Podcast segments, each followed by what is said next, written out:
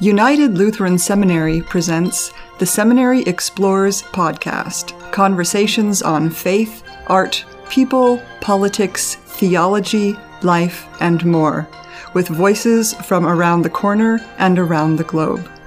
Welcome to the Seminary Explores. I'm Katy Giebenhain. My guest is Ukrainian American poet and essayist Nicole Yurcaba. Nicole's book reviews, poems, and essays have appeared in the Atlanta Review, Whiskey Island, Raven Chronicles, Appalachian Heritage, North of Oxford, the Southern Review of Books, and elsewhere. She holds an MFA from Lindenwood University. In 2020, she was a resident at Gullkistan Creative Center for the Arts in Iceland, and in 2020, she was a Tupelo Press 30 for 30 featured poet. Her poetry collection, Triskaidekaphobia, is forthcoming this year. Nicole teaches poetry workshops for Southern New Hampshire University and works as a career counselor for Blue Ridge Community College. She lives in West Virginia. Nicole, welcome to the Seminary Explorers. Thank you so much, Katie. So tell us where you are right now. I am actually in Baltimore, Maryland, um, just um, off the Inner Harbor, um, heading to Patterson Park here in an hour or so to uh, the Baltimore Ukrainian Festival. Perfect. It must feel like a kind of homecoming in a few different ways, I expect. Yeah, it does. Uh, Baltimore is a special place for me, and the the festival has been uh, an important part of my life for many years. So definitely glad to be back. Excellent. Well, would you like to start us off with a poem? Sure. Um, my first poem is called Death in Ukraine Has Become More Accessible Than Th- Salt. Hmm. And it opens with um, an epigraph from Heraclitus The deathless are the dying, the dying are the deathless. One is living the other's death, one is dying into the other's life. Andriy finds it in the marketplace, touches it with the tip of his boots, the ones his sister in England purchased on Amazon. Alexander notices it behind his flat. He spies it lying half naked on the grass, holding a bag of spilled groceries. Miroslava sees it in the cemetery, standing beside her parents as they select the plots they'll use in three days.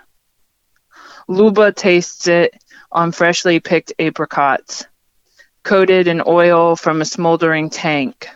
A soldier's hand clings to the hatch. Oksana shoves it into Russian soldiers' pockets, pushes it deep, praying for their liberation. The soldiers shoulder rifles. Andriy returns, carrying it on his back, its eyes blankly open, its mouth a loose black O. He dumps it on a cot and walks away. Alexandra buries it beside the swing set in the park, to the left of the flower bed, near a bench adorned with locks. Miroslava laughs at it. It stands at the front door knocking three times, drawing her outside into a down jet's rain.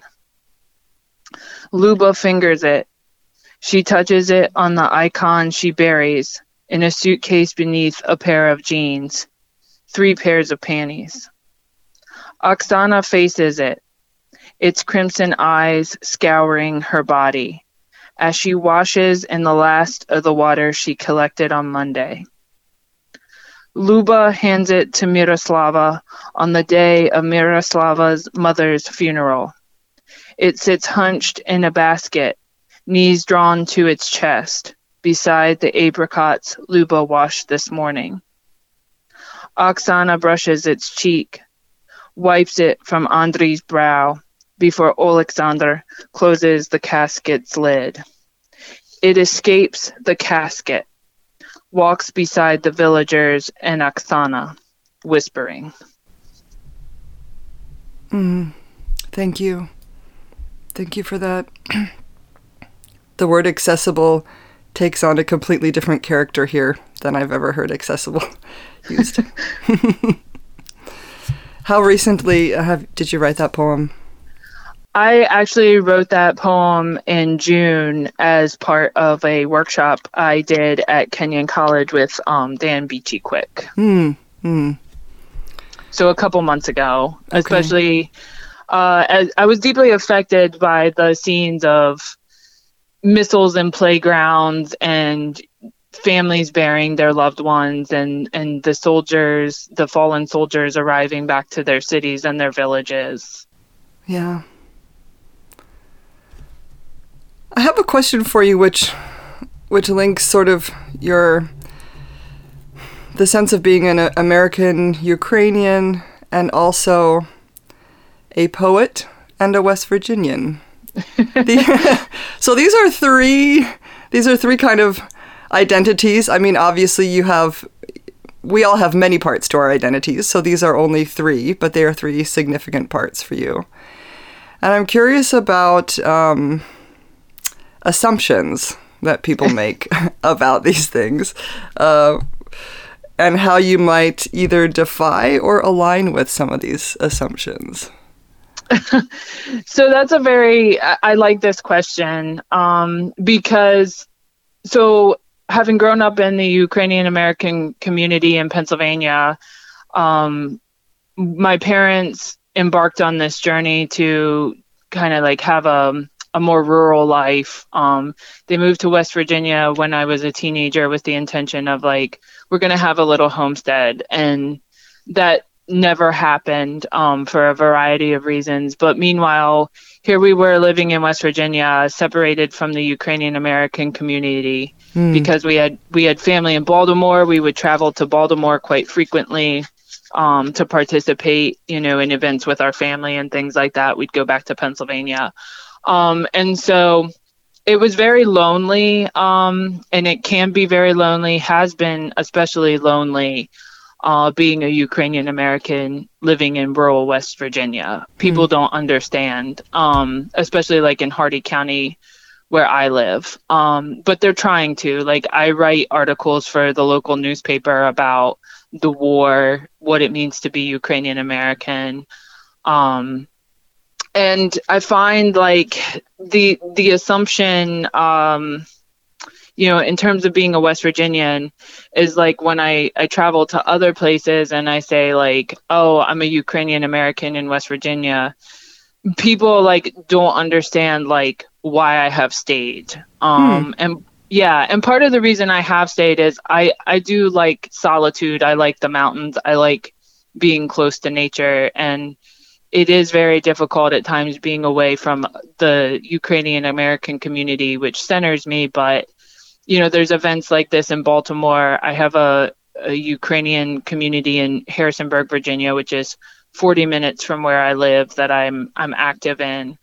Um, and so, you know, like that's just one of the hurdles um, I have to overcome. Um, you know, and then in terms of being a poet, um, I think one of the one of the most common assumptions is like that people kind of make is like that's all I do is write poetry.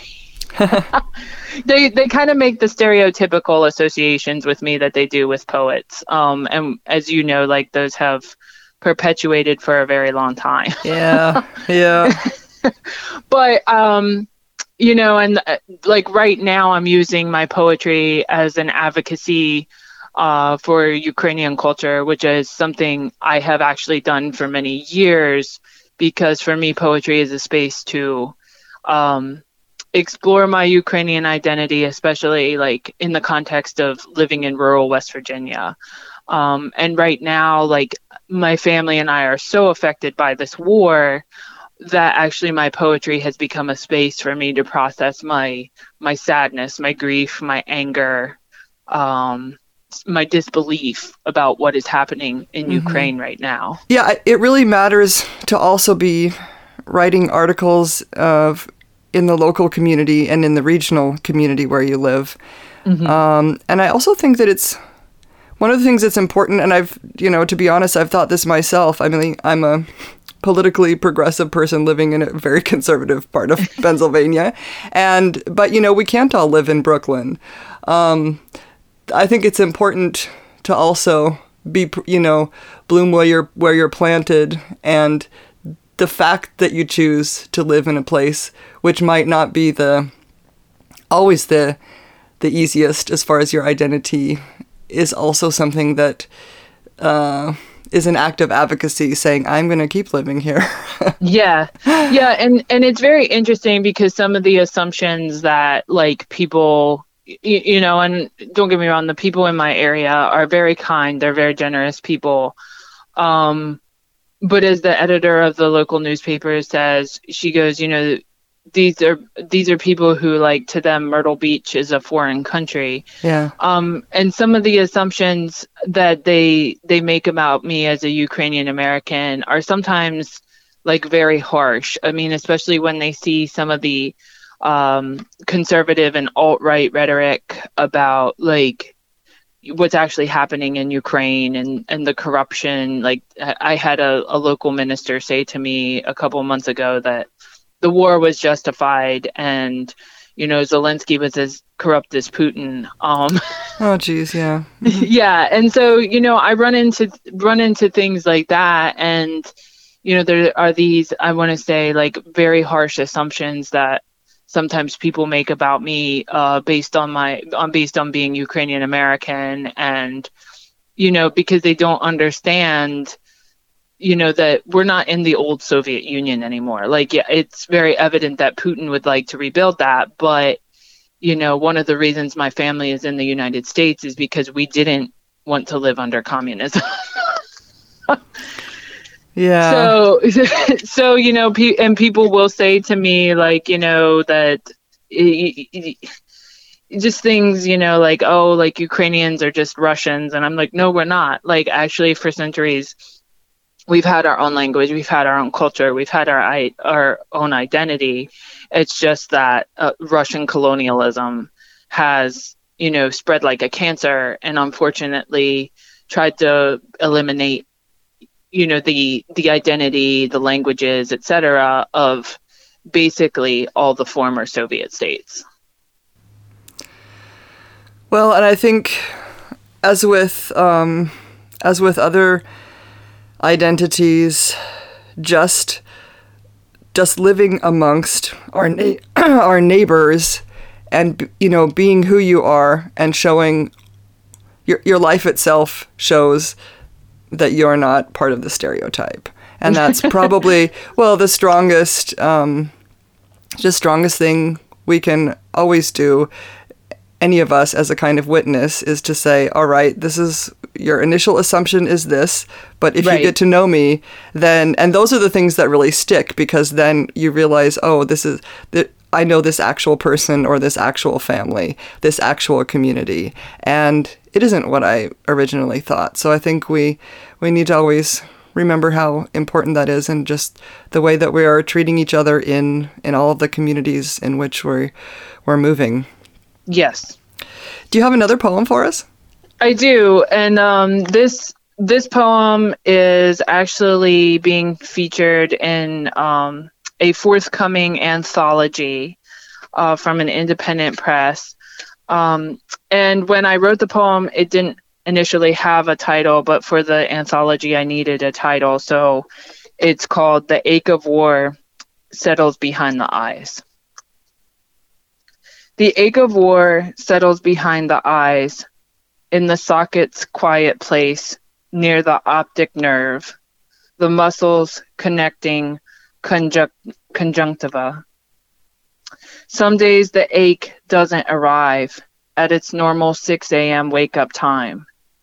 It remains settled in ducts, weary from another strike on a playground sandbox where a child looked down too soon, mistook the heavy whistle for an unknown type of bird. Some days it arrives at 3:30 p.m just as Depeche Mode's overloading the car stereo and you're stopped behind a yellow school bus, watching a blue haired teenage girl check her phone as she walks to her mailbox. And you think of the journalist who tweeted, My parents in Kherson chose their graves today, one beside the other. They fashioned their own crucifixes. Other times it's midnight and you're lying in bed with the cat, staring at the digital clock's angry red glare, remembering your last trip to Kiev. The river's 5 a.m. mist slow and whispering, an empty sidewalk along the dock. The peace of prayer as you stood outside St. Nicholas's chapel thinking, Grandfather, is that you? waving from the other shore. Mm, thank you. I'm just thinking about the river's 5 a.m. ness and how perfect that is without being able to say exactly why, but I know what you mean. thank you. You're welcome. Mm, thank you for that. Do you have some suggestions for Ukrainian poets and writers that uh, we should be reading right now? Yes. So, if you're interested in Ukrainian literature, I want to start with presses who yeah. are who are publishing Ukrainian voices in translation because uh, that they need support. They're doing wonderful work. Many of them are working at warp speed to release publications. So some of my favorite um, presses who are working in translation right now are Lost Horse Press. Mm. Oh yeah. They they just released um, or will be releasing the Ukrainian American uh, poet Olena Jennings. She has a collection coming out. She's a, a fabulous translator. Has done translation for years in order to uplift Ukrainian voices.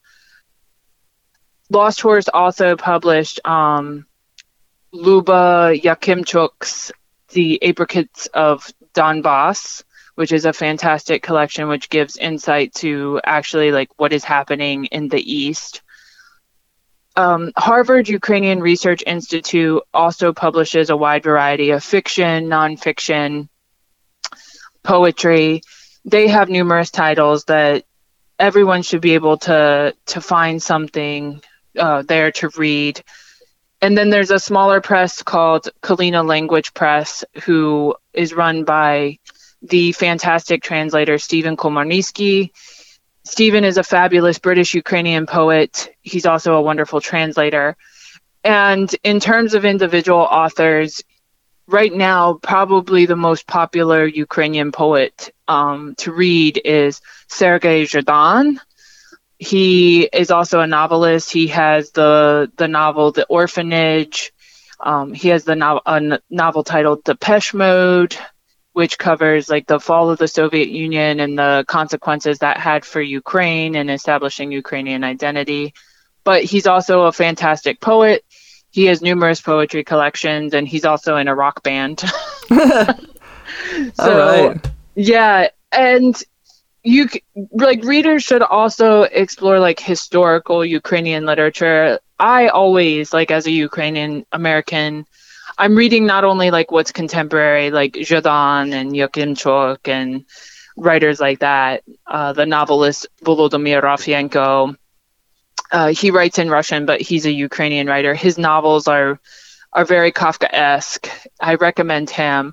But I also return to the especially Ukrainian female voices who, when I was in my 20s and really struggling with my Ukrainian identity versus my American identity, made me examine myself and say, yes, this is what I am. Like, I cannot deny the traditions I, I was brought up with. Like, I don't have to agree with everything about them, but they are part of who I am.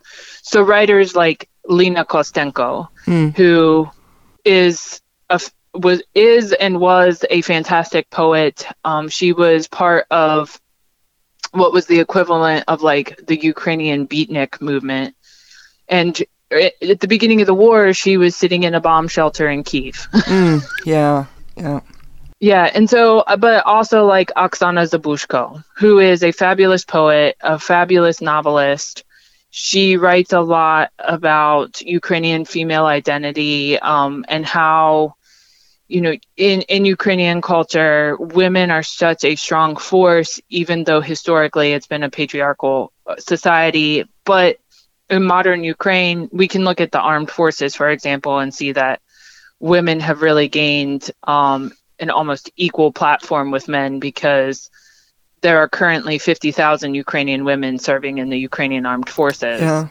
Many of them in combat roles. So I I constantly return to what I I refer to as the Ukrainian literary greats. Mm-hmm. Um, and that's just a small list because these publishers I, I referenced they're doing fantastic work in finding new new Ukrainian writers um, and, and bringing those to English speaking audiences, as I said. And the last one I'll mention is the last author I'll mention is a Ukrainian man who was in a Russian concentration camp in eastern Ukraine.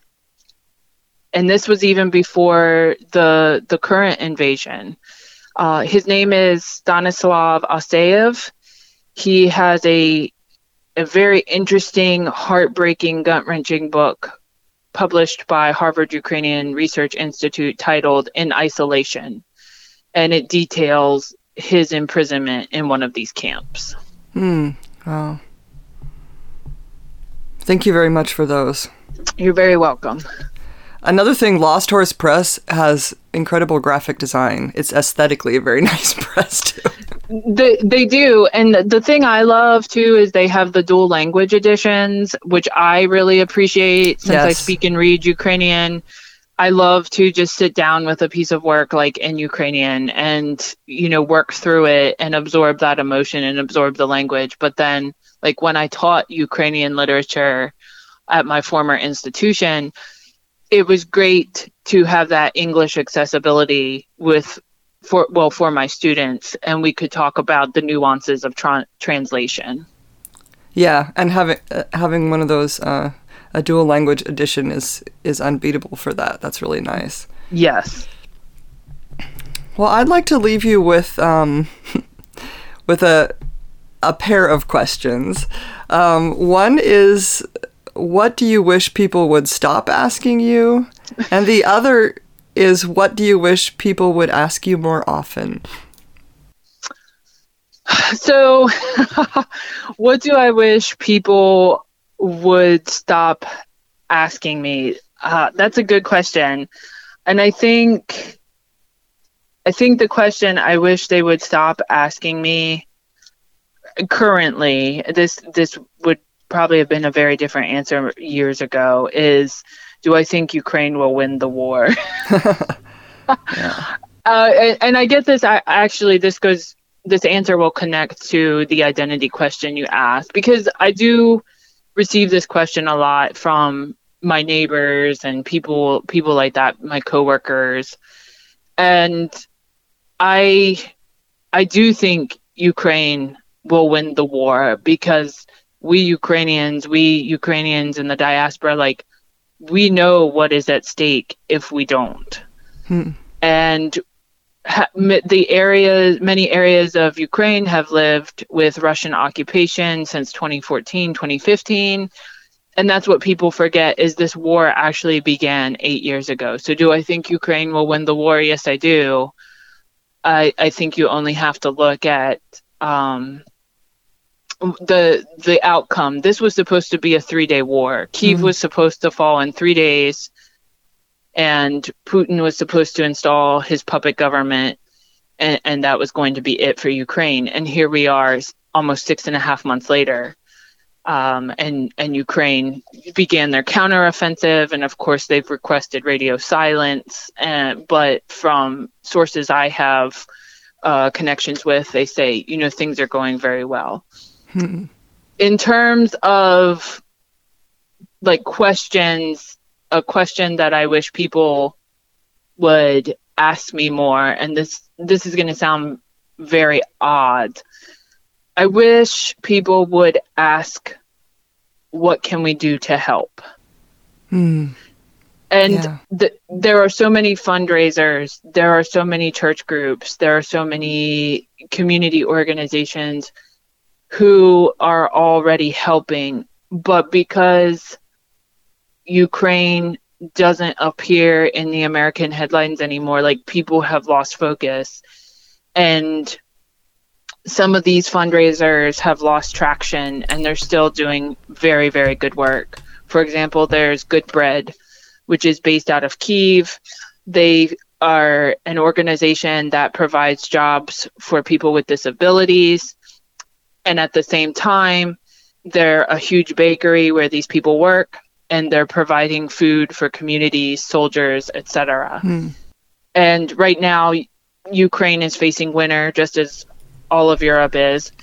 Yeah. Um, and in fact, some of the fundraisers today uh, at the Ukrainian festival here in Baltimore will go to provide humanitarian relief for citizens and and soldiers to help them through winter. So, what do what can I do to help is a very important question that we Ukrainians, we Ukrainian diaspora members, really do appreciate because we have connections. We can connect people with verified fundraisers, verified organizations. And I think people are so afraid that they're being scammed, and I understand that hesitation. But you know, if you ask someone that you you know and you trust, they're not going to mislead you. Yeah, that's a very good point. Just and these are exactly the people to ask who know. Yes. Yeah. Uh, well, thank you so much for your time today, Nicole. You're very welcome. I have really enjoyed it. You've been listening to The Seminary Explores. I'm Katy Giebenhain. My guest has been poet and essayist Nicole Yurcaba. Look for her new book later this year at blackspringspressgroup.com. Thank you so much, Nicole, and have a great time at the festival. Thank you. You have been listening to The Seminary Explores, a production of United Lutheran Seminary with campuses in Gettysburg, Pennsylvania and Philadelphia, Pennsylvania. We invite you to visit our website at unitedlutheranseminary.edu. All opinions expressed on this program are not necessarily those of United Lutheran Seminary or the Evangelical Lutheran Church in America.